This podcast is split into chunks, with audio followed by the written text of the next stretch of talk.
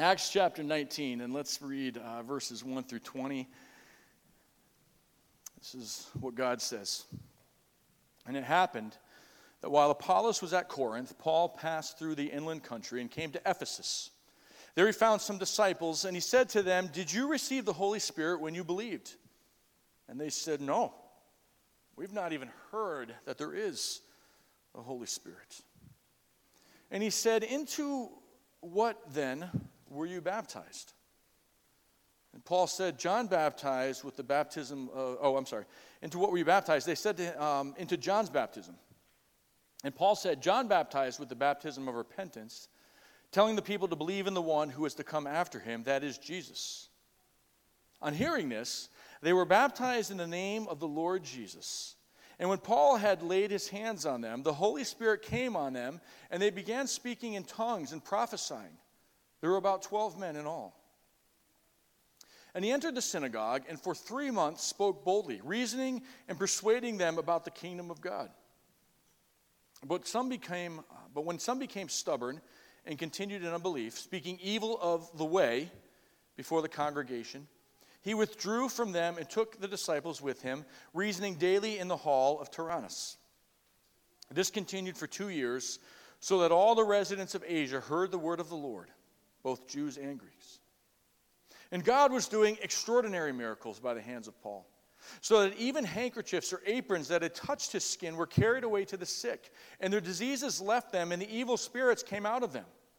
Then some of the itinerant Jewish exorcists undertook to invoke the name of the Lord Jesus over those who had evil spirits, saying, I adjure you by the Jesus whom Paul proclaims. Seven sons of a Jewish high priest named Sceva were doing this. But the evil spirit answered them, Jesus I know, and Paul I recognize. But who are you? And the man in whom was the evil spirit leaped on them, mastered all of them, and overpowered them, so that they fled out of that house naked and wounded. And this became known to all the residents of Ephesus, both Jews and Greeks, and fear fell upon them all, and the name of the Lord Jesus was extolled. Also, many of those who were now believers came, confessing and divulging their practices. And a number of those who had practiced magic arts brought their books together and burned them in the sight of all. And they counted the value of them and found it came to 50,000 pieces of silver. So the word of the Lord continued to increase and prevail mightily. God, we thank you for your word.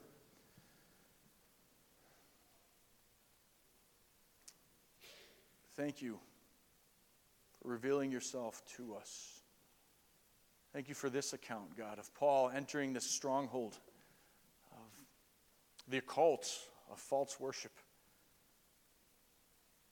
And how we can learn from him here, how we see the power of the gospel, the power of the Spirit, your power on display, and how uh, the forces of darkness, no matter how firmly entrenched they, they may seem to be and how powerful they may seem to be, wilt and fade before you, our Almighty God.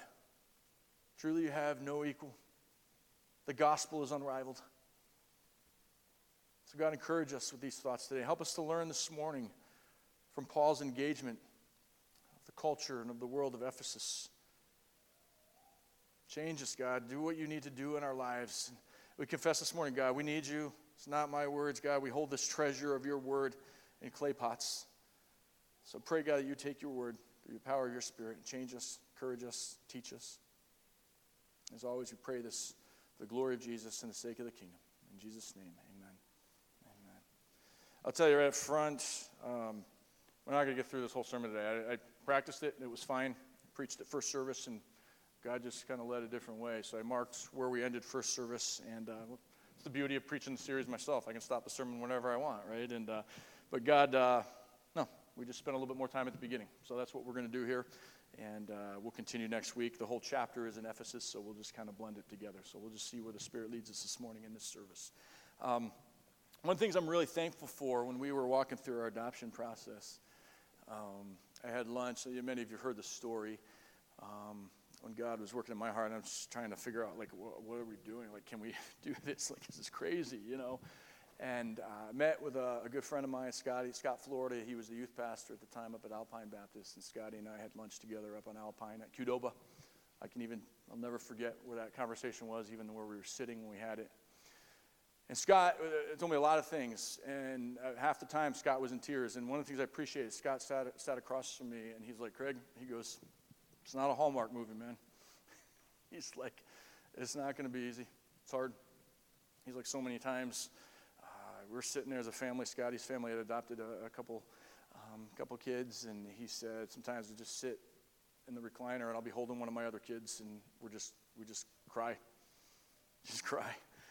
And he says, so it's hard, and you know, and, and it was so good to hear all that, and and, and then I'm sitting there going like, so why would we do this, you know? And but he said, I'll never forget. He said, Craig, it is worth it. it's worth it. He goes, It's hard, but it's worth it. Every day I get to see the gospel lived out in my own family. I get to see, uh, reminded, uh, God, I'm an adopted kid. And I'm even worse than anyone I could ever adopt. And God still, I mean, he, just, he just talked about how much it was worth. But he's like, you need to know that it's not going to be easy. And it's going to be hard. So appreciated that. Right? And I think as I look at Paul's engagement in Ephesus. And, right, and we've been here. This isn't a new thing as we've gone through Acts, but again, we see it here in Ephesus. This is, this is not easy, and we can learn lessons here as Paul engaged this culture. It's hard, and there's opposition, and there's spiritual forces of darkness that are against us. But at the end of the day, we see it here that, that it's worth it, and that the power of God will prevail, and is good. And we just have to stand in and keep swinging. And that's what Paul does here.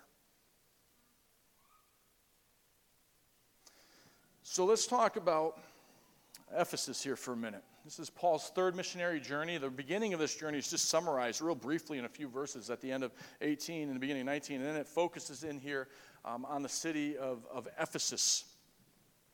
And uh, this was a significant city. I feel like we say this almost every city we're in, but this, this was one of the, the, the most important ones that Paul was in. It really was. Uh, it was the leading city of the most prosperous region of the Roman Empire. Uh, numerous inscriptions archaeologists have found around Asia Minor that refer to Ephesus as the first and greatest metropolis of Asia. It was so significant, in fact, that Roman roads throughout Asia Minor all numbered their milestone markers to and from Ephesus. Right? It was the center point, kind of like the state of Ohio, right? Dan, you're, you're, you're mocking me. That's uh, just kidding. Not like Ohio it's more important. It's the fourth largest city in the Roman Empire. About a quarter of a million people live there. Uh, very prosperous. It was the great commercial center of the area. Uh, Ephesus controlled the financial affairs of, of all of Western Asia Minor, mo- probably most of Asia Minor. Highly significant in that way. But here's the other thing you need to know Ephesus was spiritually dark. Known not just for the worship of Artemis, and we'll talk about that a little bit uh, in the next couple of weeks, but uh, it was also known for the occult and witchcraft, the dark arts and magic that were practiced there. If you read the book of Ephesians, was, was, it wasn't just written to the church of Ephesus. Ephesians was written to all the churches of Asia Minor, just bears the name of Ephesians. Um, but, you, but, you, can see even there, though, that, that, that, some of the imagery that Paul uses, he writes with an understanding of the darkness that was there. You know, we wrestle not against flesh and blood and the armor of the Lord. Like Paul uh, understands this when he writes that book. Like, this is the context of, of Ephesus. It is spiritually dark, it is a hard place. And we know, too, that Paul had stopped there briefly on his first missionary journey. Um, and they had asked him to stay, but uh, he declined at the time. He needed to get back to Jerusalem and to Antioch. But he promised, this is in chapter 18, verses 19 through 21, he promised to return if God wills. So we arrive here at Acts chapter 19, and we see that God did, in fact, will it. And Paul is now here ministering. So there's a little bit of background on uh, the city of Ephesus. So, what are some lessons we can take away? I entitled this sermon, The Battle for Ephesus, because um, I believe we see here this clash of, of, of the gospel with, with darkness in a very tangible way in Ephesus. So the first lesson we learn as Paul engages the culture and the world of Ephesus is that the battle required the gospel to be fully proclaimed and correctly understood. Fully proclaimed and correctly understood. Wednesday. Uh, I was coming back from lunch, pulled into the church parking lot, and uh, as often happens, there's someone sitting here, you know, waiting or doing something, but now there was a car parked back here against the, the, the back lot, or the back of the lot, and uh, they were changing, trying to change their car tire. And it was really apparent just in the, the time I drove from here, you know, about to the entryway here, that they were not having a lot of success. So, you know, I'm having that inner, like, I really need to get downstairs and get going on youth group stuff for tonight, but, you know, and I pull over and help them with, with the tire. While we're talking, um, you, you, know, you can't just waste opportunities like that either. So I brought up the fact, you know, I'm, I'm one of the pastors here. And then the guy proceeded to apologize for all the expletives that he had said in the first five minutes we were together. And I, he's like, "Oh, pastor, I'm so sorry." I'm like, "That's fine. I don't, you know, whatever." You know, it's, um, and uh, and then the topic of Christ came up, and he said, "Oh, thanks for doing this," and, and it just gave an opportunity to talk about Jesus. And he said, "Yes, you know, I, I, we, we, try to give because Christ has given us so much more. And talked about that a little bit. And he makes a statement. He said, You know, he goes, Oh, yeah, Jesus has changed my life too. He said, oh, just, Jesus changed me. He said, And he listed, I, go, I went to this church and this church, and all these different denominations. And he said, You know, what I've come away with it from it is just that, you know, I've taken something, a little bit of everything from all these churches, and I've just, you know, kind of done my own thing. You know, and that's, that's kind of what I've done with Jesus, you know. Well, so then you're standing there and you're like, okay, it's raining, that slush, whatever that was coming down from the sky, and I got to get it downstairs. But you're like, you cannot let that statement go. And so, just real briefly, just kind of said, listen, I said, we can't do that with Jesus. I said, what you need to do is you need to understand Jesus based on what God says in the Word of God. You need to find a church that says, you know, that preaches the book, and Jesus is defined by this, not by all these churches, and we are not allowed to just pick and choose and make Jesus what we want him to be. And it in that brief amount of time to at least clarify the gospel and say, no, there is a way, not just picking and choosing, right? It's kind of what Paul encounters here as he enters Ephesus. It wasn't quite that, but it was this incomplete knowledge of, of Jesus, right? And so he finds these, these disciples in Ephesus and he asks them two diagnostic questions. Now, I think the reason why he asks these questions, I believe, right? Luke doesn't record to us all the details, every single word of every single conversation. And I think probably what has happened here is that as, as Paul has engaged him, I think there may be some doubts in his mind. Enough has been said where I think he's questioning some things. So he asks them these, these two questions Did you receive the Holy Spirit when you believed? And they responded, No. We, like, what's that? We didn't, we didn't even know there was a, a Holy Spirit. And Paul's like, okay. Interesting, right? Implied in this question, implied here in this question is that the true believer will know the Holy Spirit's presence in their life. That's implied in this question. Paul is assuming that. The Holy Spirit is a gift an empowering presence that guides and leads and instructs and seals. I wish we had time today. We don't have time to go and preach a whole weeks on a theology of the Holy Spirit. But right, we see a few places in Scripture the gift and blessing that the Holy Spirit is to us. Romans chapter 8, verse 16. Paul writes, The Spirit Himself bears witness with our spirit that we are children of God. Spirit's a gift. We know when the Spirit is indwelling us. Bears witness to us that we are the children of God. Ephesians 1 13 and 14. In him also, you also, when you heard the word of truth, the gospel of your salvation, and believed in him, were sealed with the promised Holy Spirit, who is the guarantee of our inheritance until we acquire possession of it to the praise of his glory.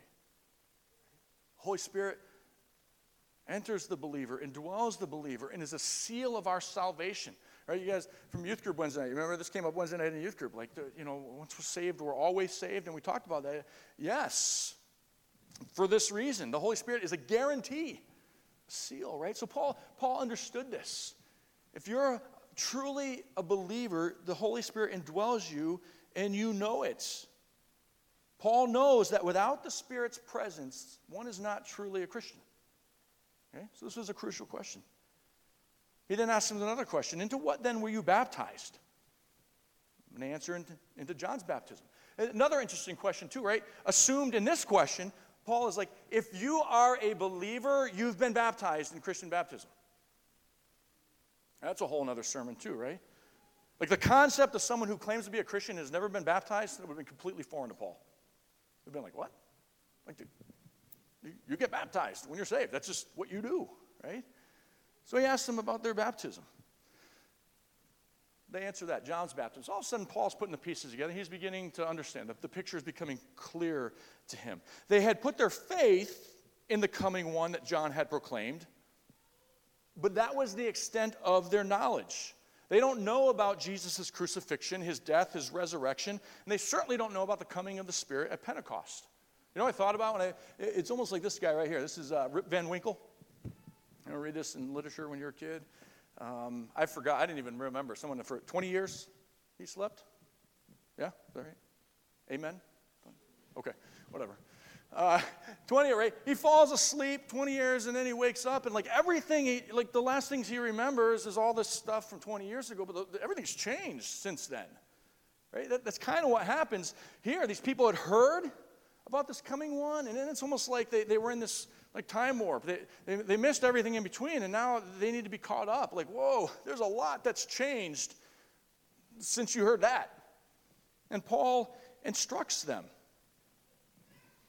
He follows uh, this question with a clear articulation of the difference between John's baptism and New Testament Christian baptism into Jesus.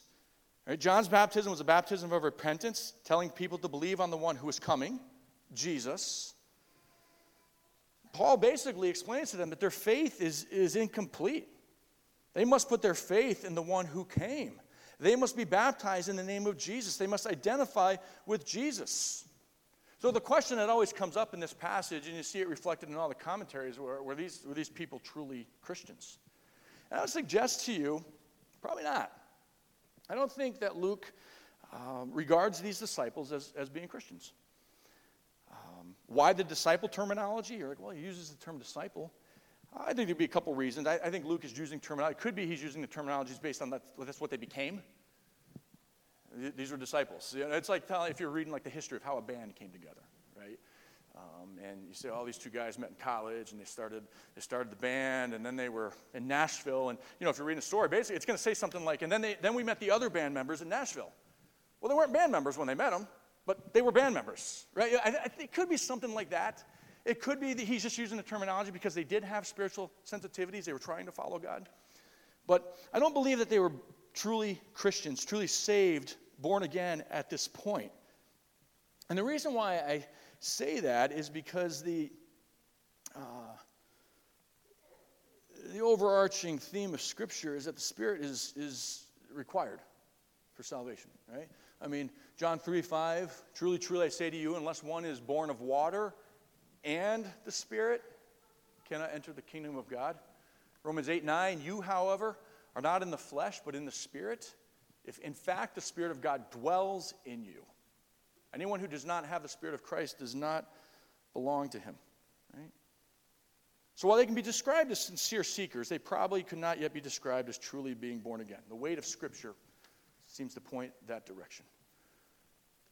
The fact of the matter is, and Paul understood this, is that a genuine believer, a genuine believer, has faith combined with the presence of the Spirit of God in his life who manifests that presence in, li- in their lives in clear and distinct ways. That's an authentic Christian. So, the good news about this story is that they, they hear this, they need to respond to this, right? They need to respond to what the gospel is, the, the, the message of Jesus. And they do. They hear it, and they're like, whoa, yeah, we need to catch up here.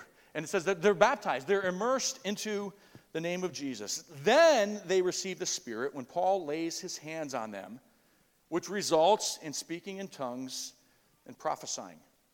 Sounds familiar in Acts? Another little Pentecost event here, right? By the way, is the last time in the book of Acts we see the presence of tongues mentioned.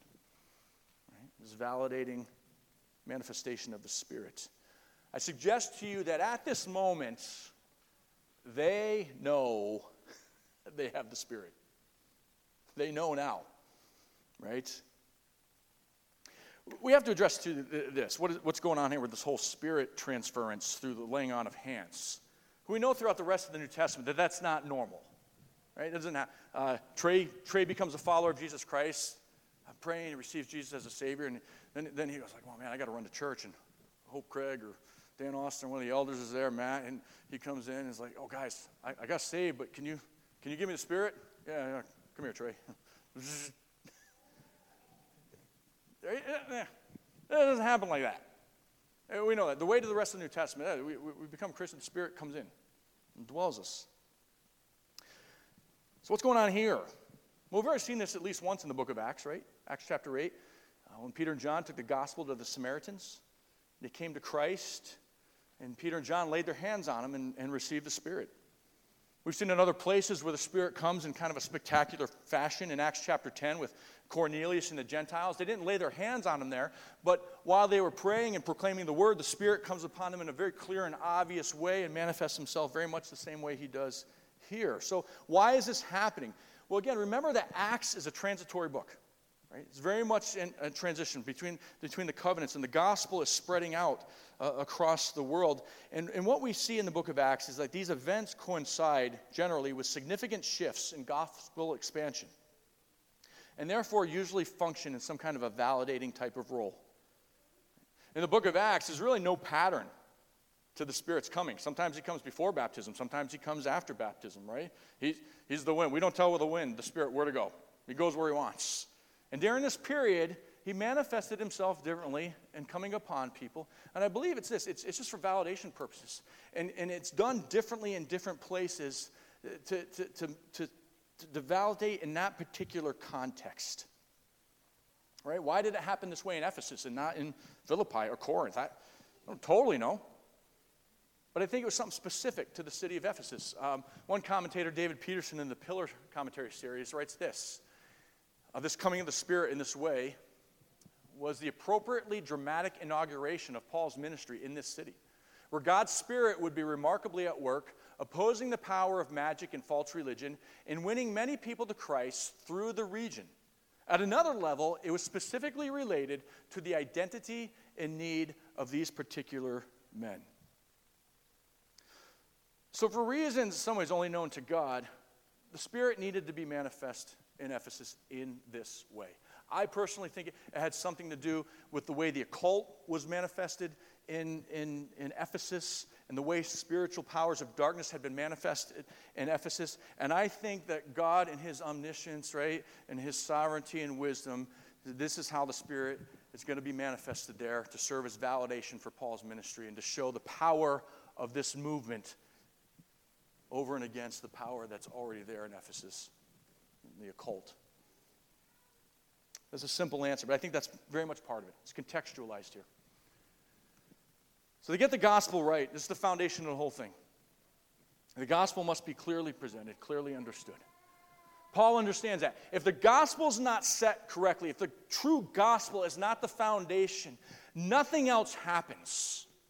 There's no other victories. The church just becomes a social club, a place where you gather together for nice luncheons and sports and street hockey in the gym, right?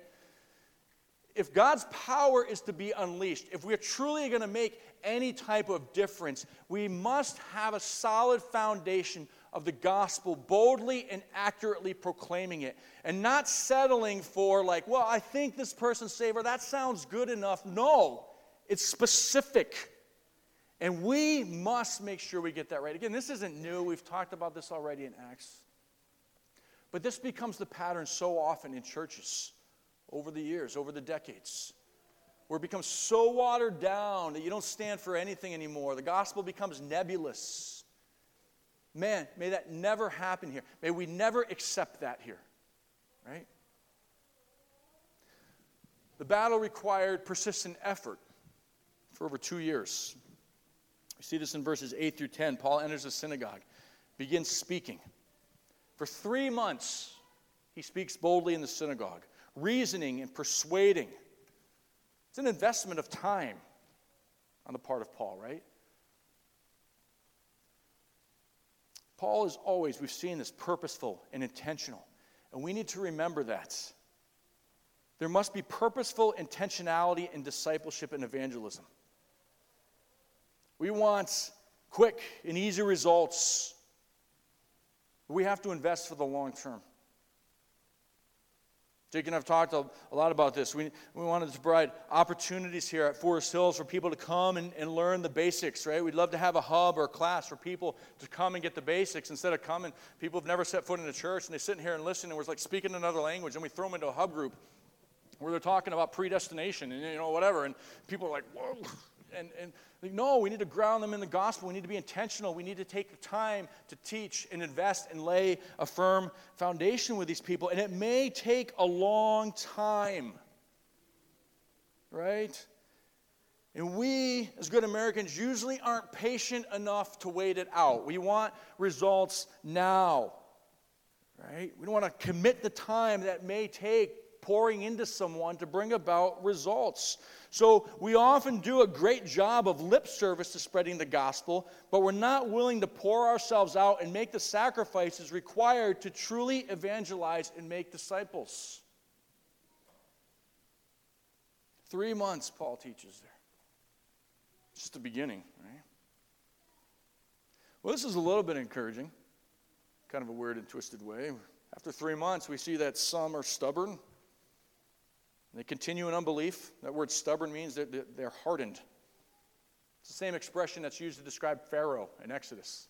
When Moses let my people go and Pharaoh's heart was hardened, it's the same terminology.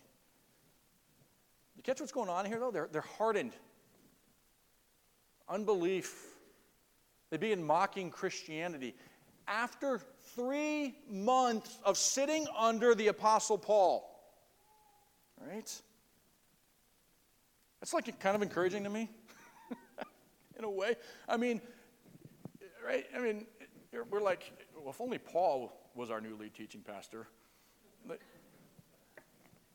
I'd gladly accede that, right? But, right? I mean, here's Paul.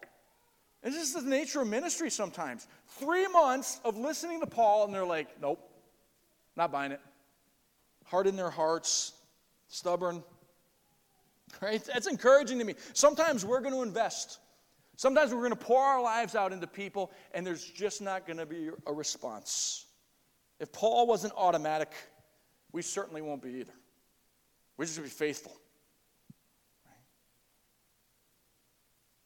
This speaking evil of the way. The way is terminology referring to the, this movement. Christians been speaking evil. We're reminded of it here again, right? When we speak truth, people will speak evil of us. It's often only their, their, their only recourse, sometimes. I'm convinced that most times people know deep down inside that, that God's word is true. People, I, I believe people are hardwired that way, in the image of God. And sometimes I think their only response is to turn, speak evil, try to find ways to speak evil about uh, Christianity. And I, I think sometimes we try too hard to be accepted by the culture. Sometimes, even as churches, we try too hard to be accepted by uh, the culture. And Jesus warned us about this. Jesus said, remember, back in the Gospels, hey, be careful. If all people are speaking well about you, you're probably doing something wrong. Be careful. Don't compromise that.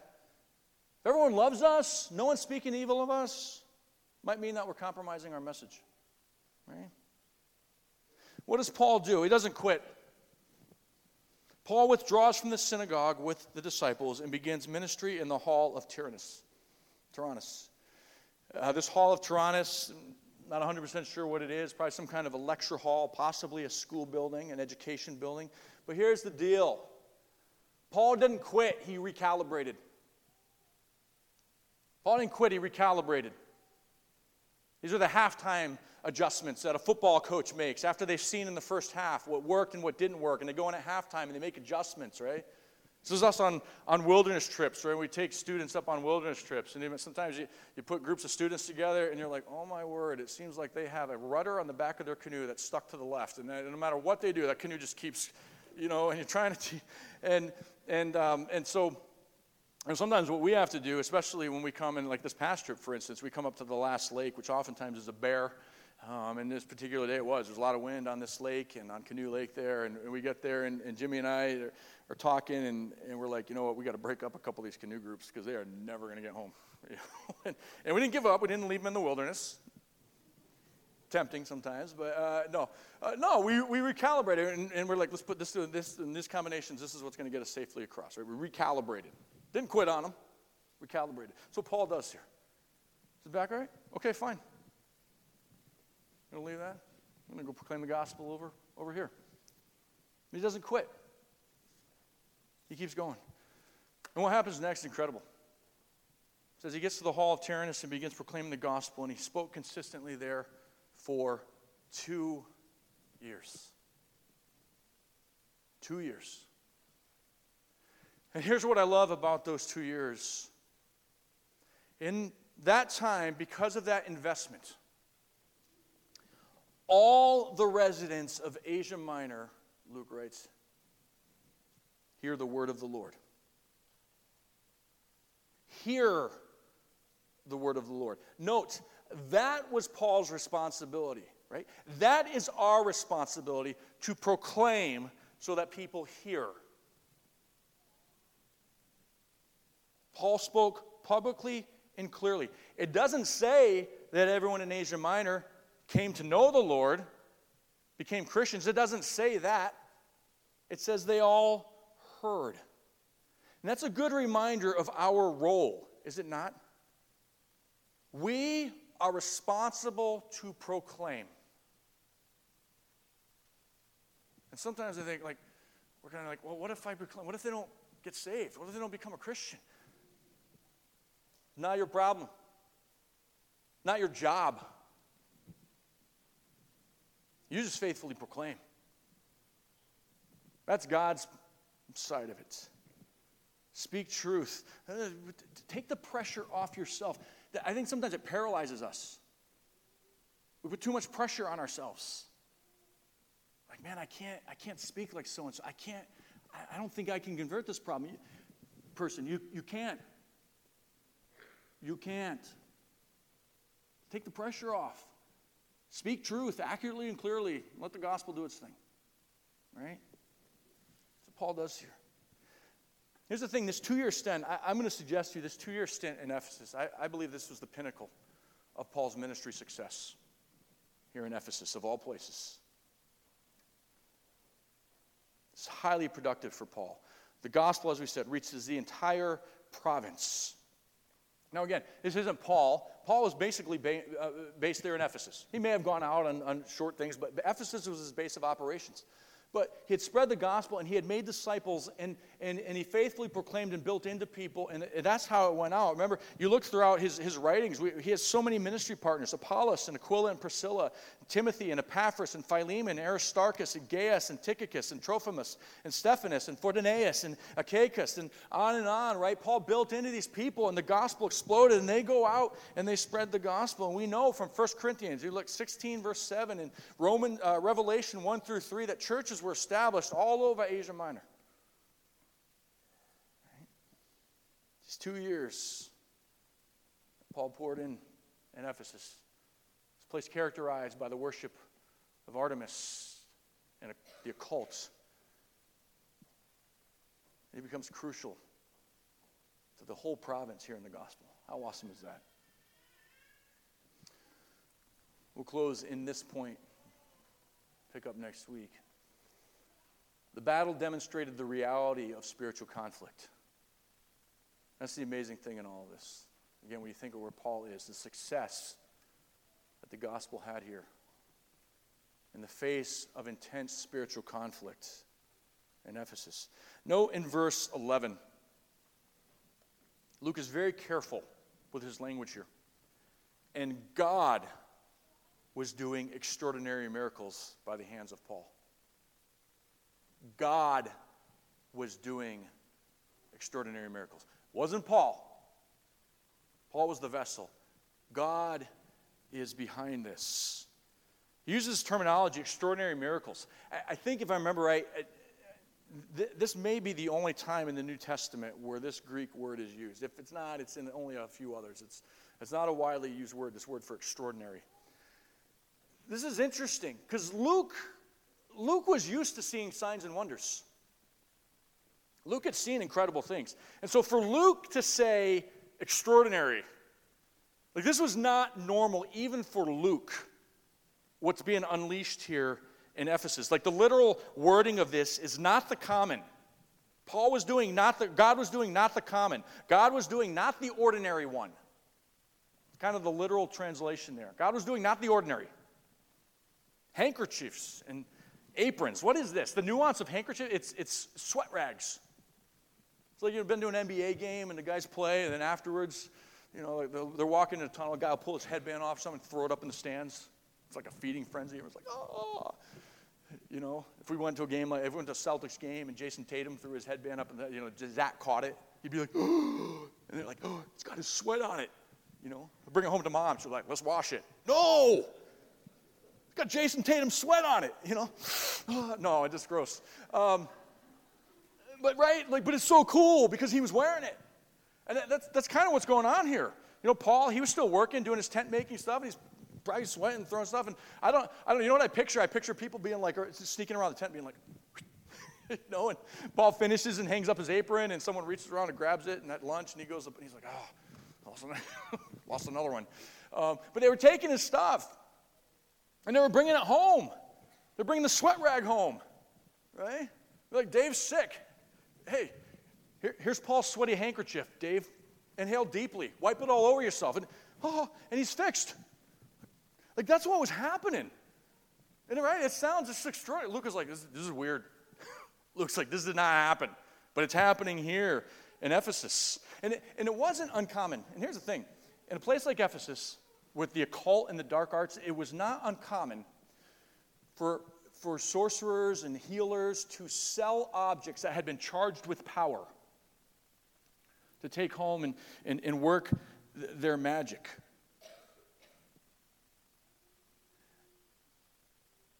I think God's playing their game here. Oh, okay. You can do that too. Watch this. Okay.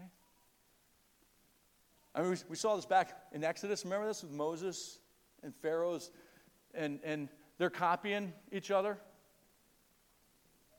And God's like, oh, oh, that's nice. You, you can change yours into snakes too. You're right. Okay. Oh, you can do that with, okay. All right, now watch this. And this is where this goes. See this next. This is where this goes. I think God is contextualizing ministry. I think He's speaking to these people on their language, showing them that your power is nothing. Oh, you guys take stuff home and you know, watch it. We do that too. Uh, sadly, this type of thing, right? Uh, this type of thing's been abused today too. People on TV, evangelists, whatever, miracle workers, like, hey, send us 20 bucks and we'll send you this rag that was dipped in the Sea of Galilee that we blessed and it'll heal you. This has been so exploited and abused. Okay? That points to a man. This pointed to the gospel. I remember asking Dan Cook one time, our missionary in Brazil, I said, Dan, what's the greatest threat here? What's the greatest challenge? He said, You know, our greatest challenge in Brazil is not spiritism. He said, It's not, it's not immorality. He said, Our greatest challenge is the health and wealth gospel and these, these people who promise these things, and, and he said then people buy into it and, they, and it fails them, and then they're, they're turned off to the gospel. Right? So this has been abused. That's not what Paul is, is doing here. Right? Note that these miracles don't come from Paul's initiative. Paul's not uh, described here as approving these things or encouraging them, just happening. Paul's not promoting himself like Simon the magician did earlier in the book of Acts. He's not promoting himself like the sons of Sceva do here in the next few verses. Paul promoted Jesus in the gospel. Whatever happened after that wasn't up to him. That was just God doing his thing. Right? God briefly seems to be accommodating the way these people thought by manifesting his healing power in a way specific to that context. Again, Ephesus is so known. The evil was so present there. I've, I've talked about this before when, when John and I were stuck in Sao Paulo on our last Brazil trip. And and walking around the occult so prevalent. I mean, you go to the mall and there's like eight stores selling paraphernalia and demonic stuff and you know spell books. It, it's just like it was so heavy there. It's into that context that God is doing this miraculous work. Real power is on display. And remember this is always the point is never the miracles. The point is always what the miracles point to, the gospel, right? We see that again. Miracles don't change lives. Right? It's the gospel that changes lives. We see that diseases left and spirits came out in verse 12. Diseases left and spirits came out. People were released and freed. Why? Because the gospel brings healing. The gospel is what brings life change. Magic brings oohs and ahs. The gospel brings healing and freedom. The world and Babylon, it may impress you, but it will not heal you. And God is speaking loudly to that. That's not power. That will change nothing. So, anything you're looking to this morning to change your life and, and to the, whatever magic you're looking for in the things of this world, that will not heal you. The gospel must be clearly presented and clearly understood and appropriated. The Spirit must indwell you. That's where salvation is found. That is where freedom is found. I asked our worship team to come up. They're going to lead us in a closing song. I was just talking to a brother this week a new brother in Christ. And he was talking about this, and he, and he said, I found freedom.